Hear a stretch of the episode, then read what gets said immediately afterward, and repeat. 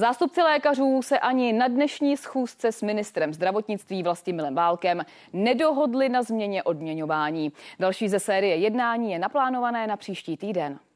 Co se týče toho odměňování, tam opravdu e, jsme se neposunuli ani opíť. Tam je problém v tom, že nám bylo představeno to stejné řešení a my jsme ho připomínkovali stejnými připomínkami jako minulý týden, protože zjednodušeně řečeno se týká pouze některých nemocnic a některých lékařů. Je vidět, že od momentu, kdy vlastně aktivněji vstoupily do toho vyjednávání i lékařské odbory, e, se to poměrně stáčí vlastně k otázce platů a já doufám, že bude dohoda nejen na tom, co bude příští rok, ale i co bude v dalších letech, protože vyřešení této situace není otázka na jeden rok, už vůbec ne na jeden měsíc a že se to neredukuje pouze na otázku platu. Pro mě je důležité to, že se e, obě strany snažily nějakým způsobem dohodnout a že jsme od toho stolu neodešli bez aspoň parciálního náznaku dohody.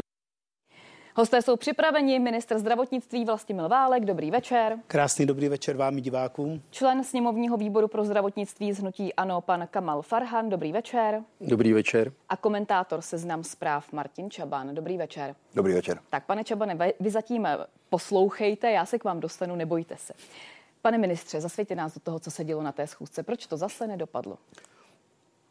Tak eh, jsou tři okruhy eh, požadavků vlastně dneska České lékařské komory, která je tím hlavním vyjednávačem a mm, ten první okruh požadavků ten definovali mladí lékaři a bylo to změnění zákonníku práce, kde po určitých debatách na Ministerstvu práce a sociální věcí jsme dneska předložili do sněmovny tu novelu rychlou.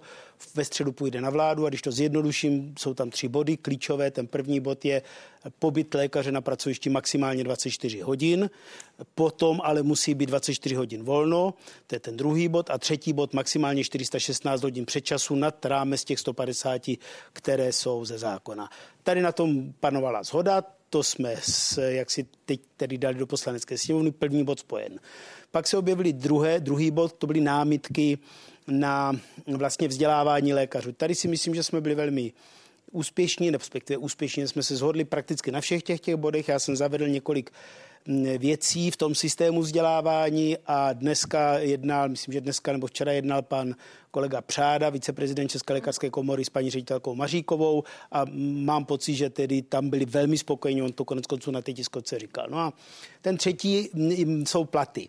A ty představy o nárůstu platů jsou samozřejmě velmi, velmi rozdílné a my vycházíme z toho, kolik peněz, eh, jak si se zaplatí na zdravotním pojištění, respektive se platí stát, kolik má pojišťovna, kolik je v úhradové vyhlášce. My jsme jasně řekli, že v úhradové vyhlášce je zhruba 7 miliard, ale on je tam větší částka, která se na ty mzdy dá rozdělit, když to zjednoduším.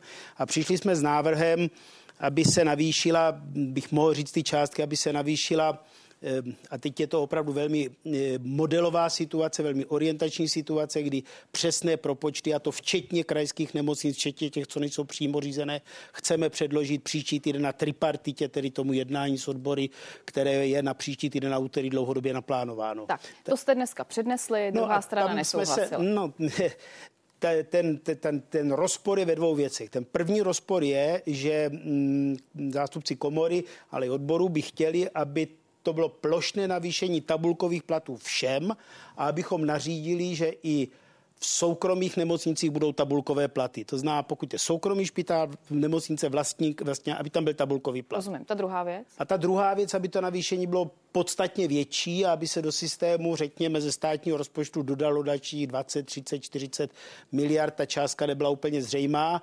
Ehm, v ředitele fakultních nemocnic, respektive těch krajských, ty sumy, které od nich tam padaly, tak to odhadovali mezi 50 a 70 miliardami. Dobře, takže oni říkali, všem a podstatně víc. A vy jste řekl v žádném případě? Nebo jak ne, to ne, bylo? já jsem já řekl, že bez diskuzi, která ano, tam nesprobíhala. Já jsem řekl bez zesporu ano, navýšíme ty tarifové platy a opravdu o částky, které jsou v řádově v tisíci, dokonce v jedné té kategorii o deset tisíc u těch atestovaných lékařů, ale ne tím způsobem, že nařídím soukromým nemocnicím nebo tím, které jsou SROčka, tabulkový plat. To je podle mě z pohledu pravicového politika strašné zasahování do těch vztahů zaměstnanci a zaměstnavatel. A za druhé, že tedy si nemyslím, že je vhodné, aby se plošně všem navýšilo, ale že je potřeba se soustředit opravdu na ty, co jsou nejvíc zatíženy, na urgentní příjmy, na ty, na ty co jsou nepřetržitém provozu a hlavně, že je to potřeba spojit s reformou té zdravotní péče. Že pokud neuděláme reformu zdravotní péče, jsme za pár let tam, kde jsme byli a argumentoval jsem, že plošné opakované navýšení nějakým situ- eh, způsobem za posledních 20 let nezlepšilo situaci a že se jenom zhoršuje. Muselo to dojít takhle daleko? Nepocenil jste to, pane ministře? Eh, pan Čaban tady říkal v podcastu Vinohradská, já se k vám dostanu, že vlastně jste se vlastně tak trošku těm mladým lékařům vysmíval na začátku a pak jste to začal brát vážně až v momentě, kdy to bylo větší, kdy ty protesty prostě se rozrostly. Tak Takhle nemá to pravdu. určitě není. Já jsem si určitě nikomu nevysmíval. Ta situace byla taková, že zákonník práce a legislativa ministerstva práce a sociálních věcí, ty organizovali setkání, ty organizovali, koho pozvou a nás k tomu přizvali. A z začátku ta debata byla opravdu jenom o zákonníku práce a o změně parametrů v zákonníku práce. Pak se objevila debata o e, e, mladých lékařích, kteří se připravují k atestaci a o tom, že jsou, řekněme, na některých pracovištích vydíráni. Hmm. Až pak se objevila debata o mzdách a dneska je to jenom debata o platek, což je tedy samozřejmě něco, co řeším já. Opravdu se setkáváme eh, s jak s lékaři, oni se rozširovali ten tým ze sekce mladých lékařů, se přidali lékařský odborový klub, pak nelékařský ano, odboráři. Zkrátka, dneska není komora. to jenom generační spor. Pane, ano, ano. Pane Farhane, jak to vidíte vy? Já si myslím, že pan ministr tu situaci celou podcenil od začátku, prostě se jí dostatečně nevěnoval. Eh, ta, ty požadavky mladých lékařů jsou známy už několik měsíců, iniciovali první jednání, musíme si říct takovou časovou osu. On tady pan ministr mluvil dlouho a de facto žádné dohodě nedošlo, když pominu zákonník práce jako takový, co se týká těch platů. Eh, první setkání bylo 4. září, pak eh, bylo až asi za měsíc, takže vidíte, že prostě tam neprobíhaly žádná intenzivní jednání. Není pravda, že mladí lékaři nebo lékaři jako takový eh, navrhovali ty platy nebo se jim zajímají až o, v poslední době. Je třeba říct tady, že už 18. září předložili při jednání, nebo aspoň to je moje informace z odboru, předložili svoje platové podmínky nebo platové návrhy. To znamená, že prostě ta doba není, že by se objevily v posledních dnech nebo týdnech, ale prostě je tady dostatečně dlouhá doba, kdy ta diskuze mohla eh, probíhat. A ta situace z mého pohledu je velmi vážná, protože to se netýká už v tuhle chvíli jenom mladých lékařů, týká se to lékařů jako takových všech, týká se to zdravotních sester, kteří mají dneska deklaraci, že budou vypovídat ne přes časové služby, ale že budou dávat výpovědi. A já si myslím, že pokud by k takovému kroku došlo, tak jako hrozí až eh, zhroucení eh, zdravotního systému jako takového a ohrožení péče, eh, řeknu, 10 milionů pacientů. Co bude od prosince, pane ministře? Tak ty jednání dál probíhají a já předpokládám, že snad dospějeme k nějakému závěru. Opravdu ty nabídky nebo ty návrhy ministerstva zdravotnictví znamenají výrazné zvýšení platů. Bavíme se o těch o platech bez odměn a bez přesčasu, tedy těch základních platů, tak výrazné navýšení především pro atestované lékaře, ale i lékaře po škole a po kmeni a samozřejmě počítáme s navýšením lékařů. Jaké to... ústupky uděláte? Protože jste se nehli ani opít, teď cituju, co tady zaznělo na začátku událostí komentářů z té schůzky. Co uděláte proto, aby se toto příští úterý už aspoň o ten píť pohnulo? Já myslím, že jsme se pohnuli o podstatně víc než píť a on to tam konec konců pan mm, poslanec Tom Filip říkal, ale mm, my mm, chystáme teď s krajskými nemocnicemi opravdu výpočet pro jednotlivé profese, pro jednotlivé typy lékařů i nelékařů, co to pro ně bude znamenat. A znovu opakuju, že jsme připraveni garantovat, že se to projeví v platových výměrech, které dostanou v prosinci letošního roku, tak, aby měli jistotu, že opravdu k tomu nárostu v příštím roce dojde. Ten problém je, kde se nezhodneme, že já říkám, že nemůžeme nařídit soukromým nemocnicím tabulkové platy, prostě do toho vstupovat opravdu nechci.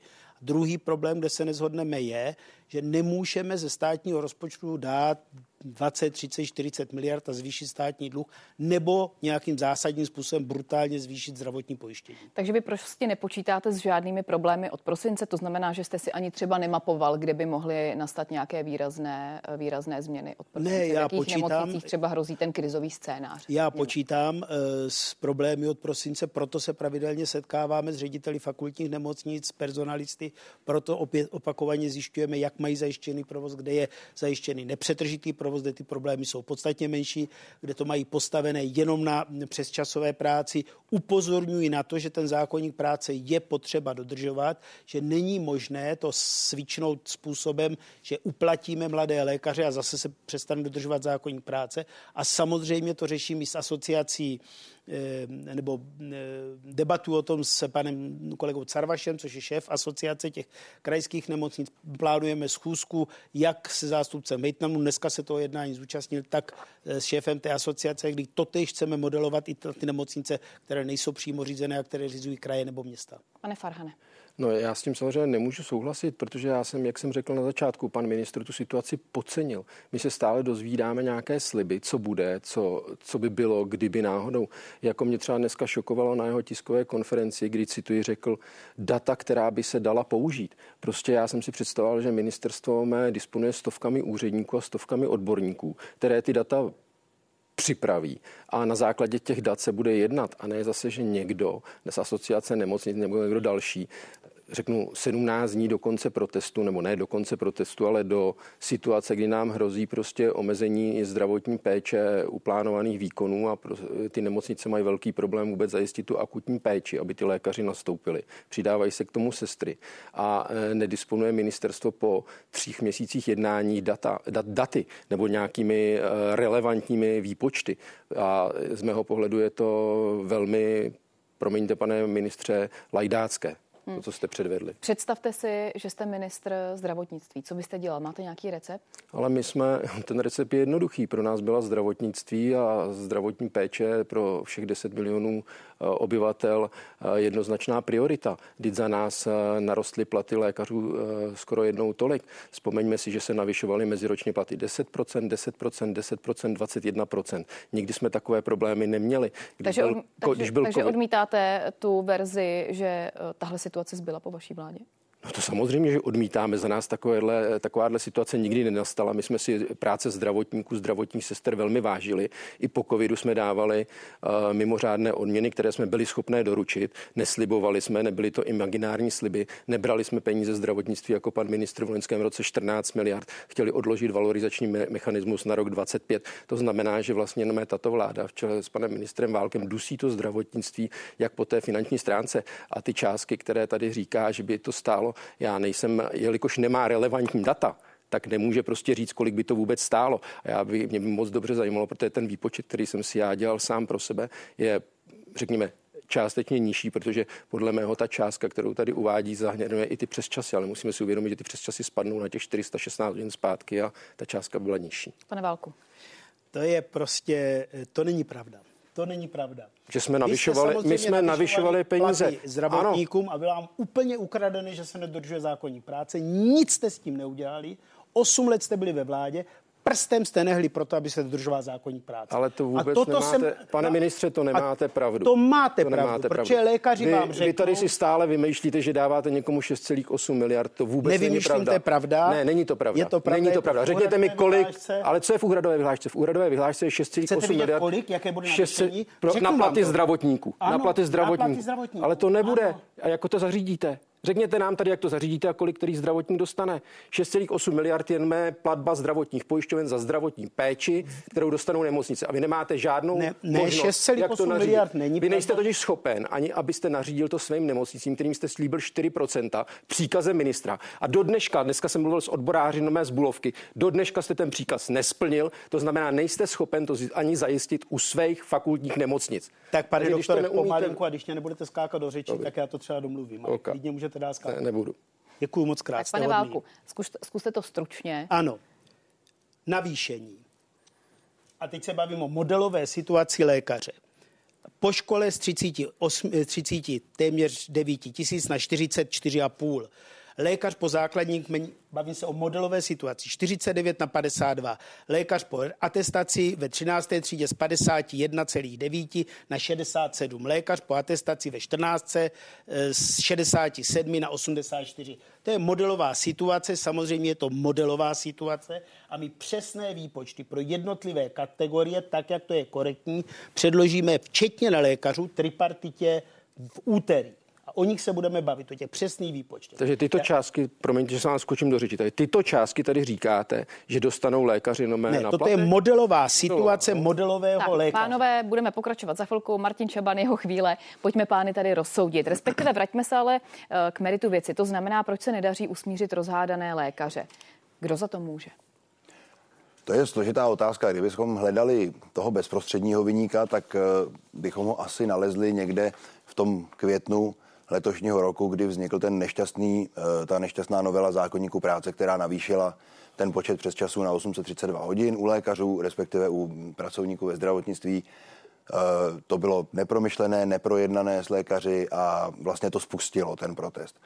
Eh, takže to je něco, co by se dalo třeba přičíst na vrub, řekněme, současné vládní koalici. Na druhé straně je potřeba k tomu dodat, že, ten, že ta novela byla schválena napříč politickým spektrem, jak v poslanecké sněmovně, tak v Senátu, pozměňovat jako nějakých eh, protestů vlastně tam proti, proti ní na té politické scéně zaznělo minimum.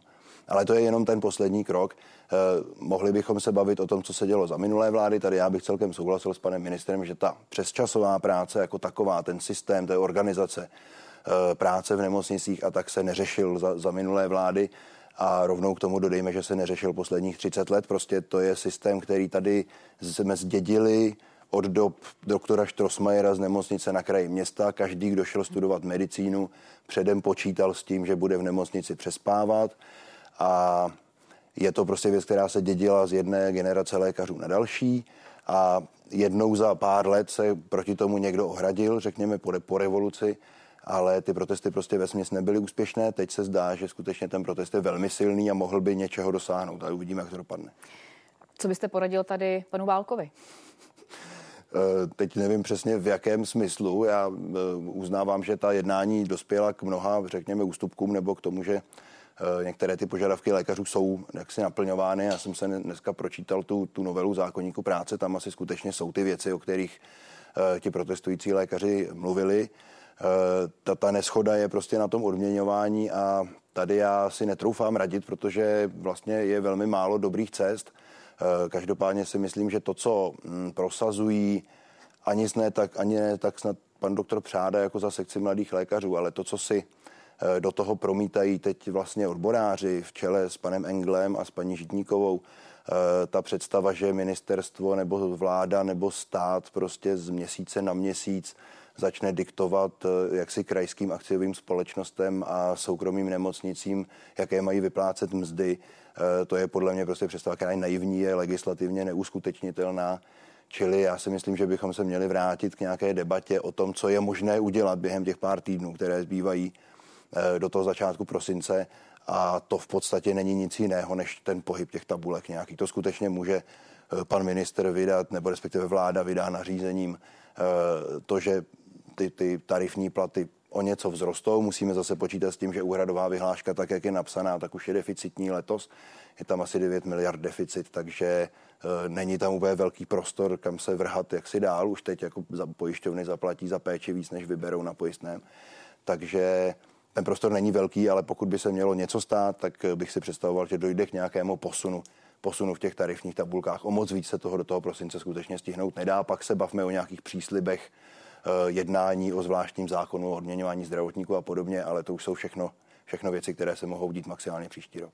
Chápu ale správně, že je, eh, z vašeho pohledu je pan Válek dobrým vyjednavačem, že je na dobré cestě k tomu usmíření, k usmířování, nebo by to třeba měl nechat na někom jiném? To jsem, to jsem eh, rozhodně neřekl. Myslím si, že by to asi neměl nechávat na někom jiném. Myslím si, že to je politická odpovědnost pana ministra, se kterou se musí nějakým způsobem popasovat.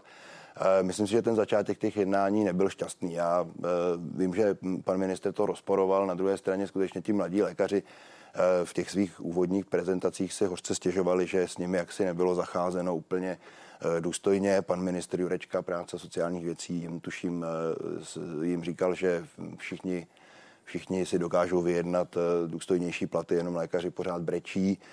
Pan ministr Válek, pokud si mladí lékaři nevymýšlejí, tak jim radil, aby změnili zaměstnání. Takže ten začátek těch jednání jako šťastný nebyl. Až když se ukázalo, že ten protest skutečně nabírá nějakou sílu, že, těch, že ty výpovědi těch přesčasů Eh, by mohly způsobit reálné a viditelné potíže v českém zdravotnictví, tak pak myslím, že už to nabralo nějaký spát a ten, ten střed teď vlastně, jak jsem říkal, zbývá, zbývá se nějak dohodnout na těch penězích, což nebude lehké, ale, ale uznejme, že to prostě je, řekněme, jedna ze tří věcí, eh, o kterých se od začátku mluví a, a ty dvě vypadají, že už na dobré cestě jsou.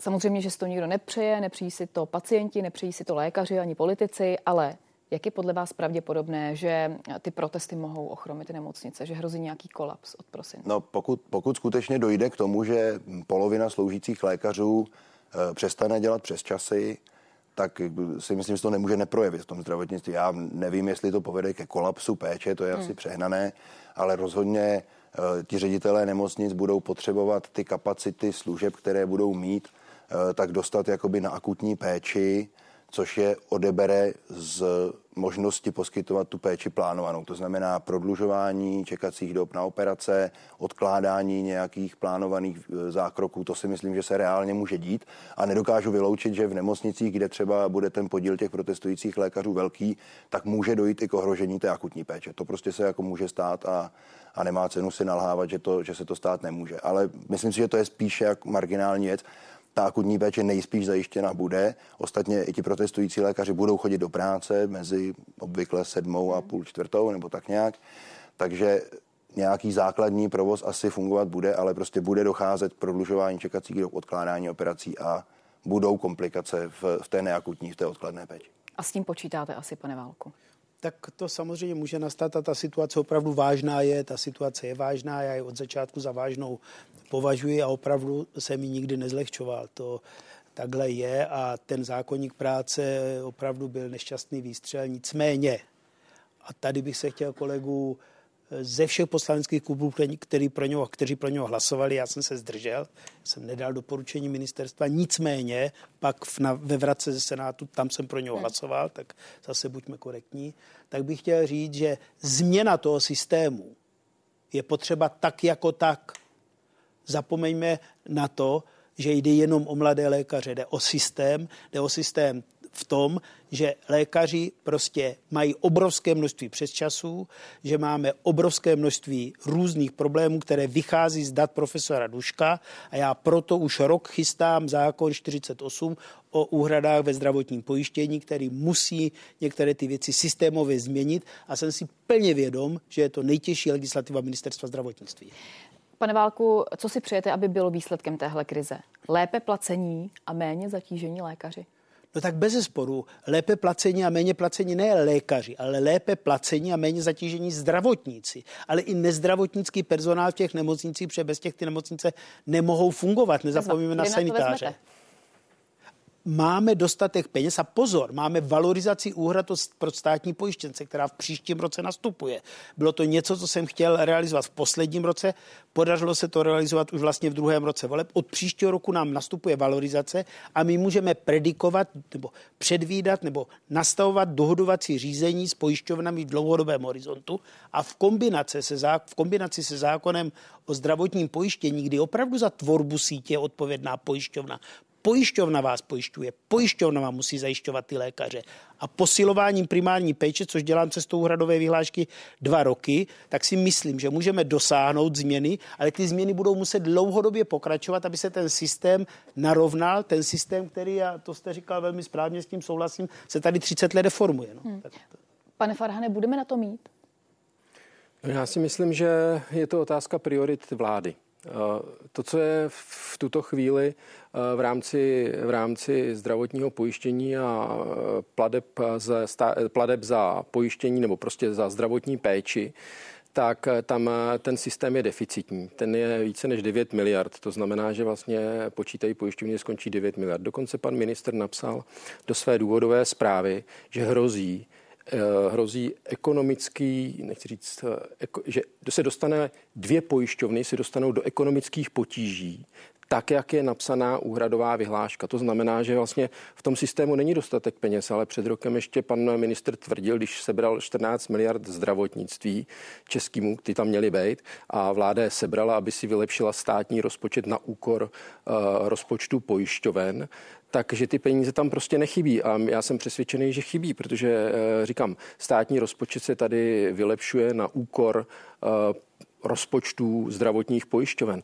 Mě by zajímalo, kterých pojišťoven se to týká, kterých pacientů se to dotkne a plade pro který lékaře to bude, protože v té důvodové zprávě při té vyhlášce, že se dostanou do ekonomických potíží v příštím roce, tak by mě zajímalo, který pojišťovny to jsou. Určitě to bude zajímat i ty lékaře, kteří jsou smluvně zavázány s těmi pojišťovnami, který se mají podle pana ministra dostat do ekonomických potíží na základě té vyhlášky. Pane ministře. Já za ty slova velmi děkuju. Tak je otázka, když Všeobecná zdravotní pojišťovna mohla ještě výrazně navýšit úhrady, než byly navýšeny a nebyly navýšeny právě kvůli těma, těmto dvěma menším pojišťovnám, jestli to nebude tím, že ty dvě menší pojišťovny špatně hospodaří. Pokud pojištěnci platí stejné pojištění, pokud je jednou, které pojišťovny je, tak pravděpodobně některé pojišťovny hospodaří dobře a některé pojišťovny hospodaří špatně. Pak je otázka, co udělat s těmi pojišťovnami, co hospodaří špatně. Jestli tedy nezměnit třeba jejich vedení, a nebo se nebat, nedebatovat o budoucnosti těchto pojišťoven. To si myslím, že je naprosto legitimní, protože pojištěnci platí stejně. Tak to bych chtěl říct. A peníze v systému budou právě proto, že od příštího roku máme valorizaci úhrad za státní pojištěnce a vládě a mě na zdravotnictví velmi záleží. Protože právě valorizace je důkazem toho, že záleží. O to se pokoušeli opakovaně moji předchůdci a já jsem to prosadil a udržel i když, byl, i když jste mi říkali, že to neudrží. Tak Martin, Martin Čaban kroutí hlavou, jak je to s těmi penězi i pojišťovnami? Ne, s těmi penězi je to přece jenom malinko složitější, je potřeba si uvědomit, že eh, s, s příchodem půl milionu uh, ukrajinských uprchlíků se výrazně vylepšilo hospodaření ve Všeobecné zdravotní pojišťovny. Uh, oni se ve směs, uprchlíci se ve směs stali uh, pojištěnci hmm. VZP, a skutečně teď už jsou na to poměrně přesné propočty, že ten jejich příchod do toho pojištěnského kmenu VZP pro tu pojišťovnu znamenal velkou finanční injekci, protože oni eh, vlastně je za ně, pojišťovna za ně dostává peníze jako za běžného českého pacienta. Oni ve srovnání s běžným českým pacientem čerpají asi čtvrtinu nebo třetinu péče. To znamená, že oni se té pojišťovně velmi vyplatili, takže hospodaření VZP se malinko utrhlo od těch zaměstnaneckých zdravotních pojišťoven. Takže není to úplně tak, že by ty ostatní neuměli hospodařit. Na druhé straně, když se podíváte do tabule, které spravuje ministerstvo zdravotnictví, je zcela zjevné, že jedna zdravotní pojišťovna hospodaří dlouhodobě výrazně hůř než všechny ostatní. Má výrazně nižší zůstatek eh, na účtu na, z přepočtu na klienta. Takže tady se dá asi očekávat, že ve vojenské zdravotní pojišťovně nastanou nějaké potíže v důsledku toho. Upřímně říkám, že nevím, která je ta druhá, se kterou ministerstvo počítá, ale uvidíme. To je, to je otázka, ale skutečně takhle to v té důvodové zprávě k úhradové vyhlášce je napsané a můžeme se dočkat toho, že uh, budeme svědky nějakého převzetí jedné ze zdravotních nebo dvou. Jen krátce, pane Válku. Když se pan Čeban ptal, která druhá pojišťovna?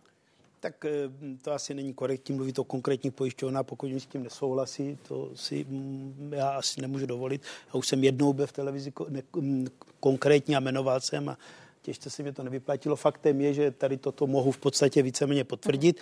A jenom bych chtěl ale říct, že ty pojišťovny všechny eh, mohli eh, pojistit ty ukrajinské uprchlíky. Tam nebylo, že by byla preferovaná všeobecná zdravotní pojišťovna. A i to svědčí o schopnostech managementu jednotlivých pojišťoven, že si špatně rozhodl. Mm-hmm. Pane Farhané, váš pohled ještě na věc? Já si myslím, že eh, co se týká toho zdravotního pojištění, kromě toho, kromě těch Ukrajinců, na kterých musíme říct, že zdravotní VZP vydělala, tak eh, ještě tam není jenom, že by všichni dostávali stejně, tam jsou různé ještě eh, pře koeficienty, které přerozdělují ty peníze, takže to není úplně, není to úplně korektní. Takže to je asi toliko za mě, jako co se týká jako těch pojišťoven jako hmm. takových. Jsme v závěru. Pane ministře, poslední věc. Uh, úterý, další kolo. Ano. Nějaký ústupek z vaší strany? Ano, ne? Tak bez sporu budeme mít výpočet i pro zdravotní sestry, budeme mít jasnou představu, co mohou nabídnout, řekněme, soukromé nemocnice a ty, které tedy jsou akciovky. Jste ochoten a... ustoupit a uděláte všechno pro to, abyste se domluvili v úterý? No bez sporu, vždycky jsem připraven udělat všechno pro to, abychom se domluvili. Martin Čaban, Kamal Farhan. Pánové, já vám moc děkuji, že jste přišli do událostí komentářů. Pane Válko, vás se tady ještě na chvilku nechám. Naschranou. Díky za pozvání, hezký večer. Děkuji a. Ještě zůstat.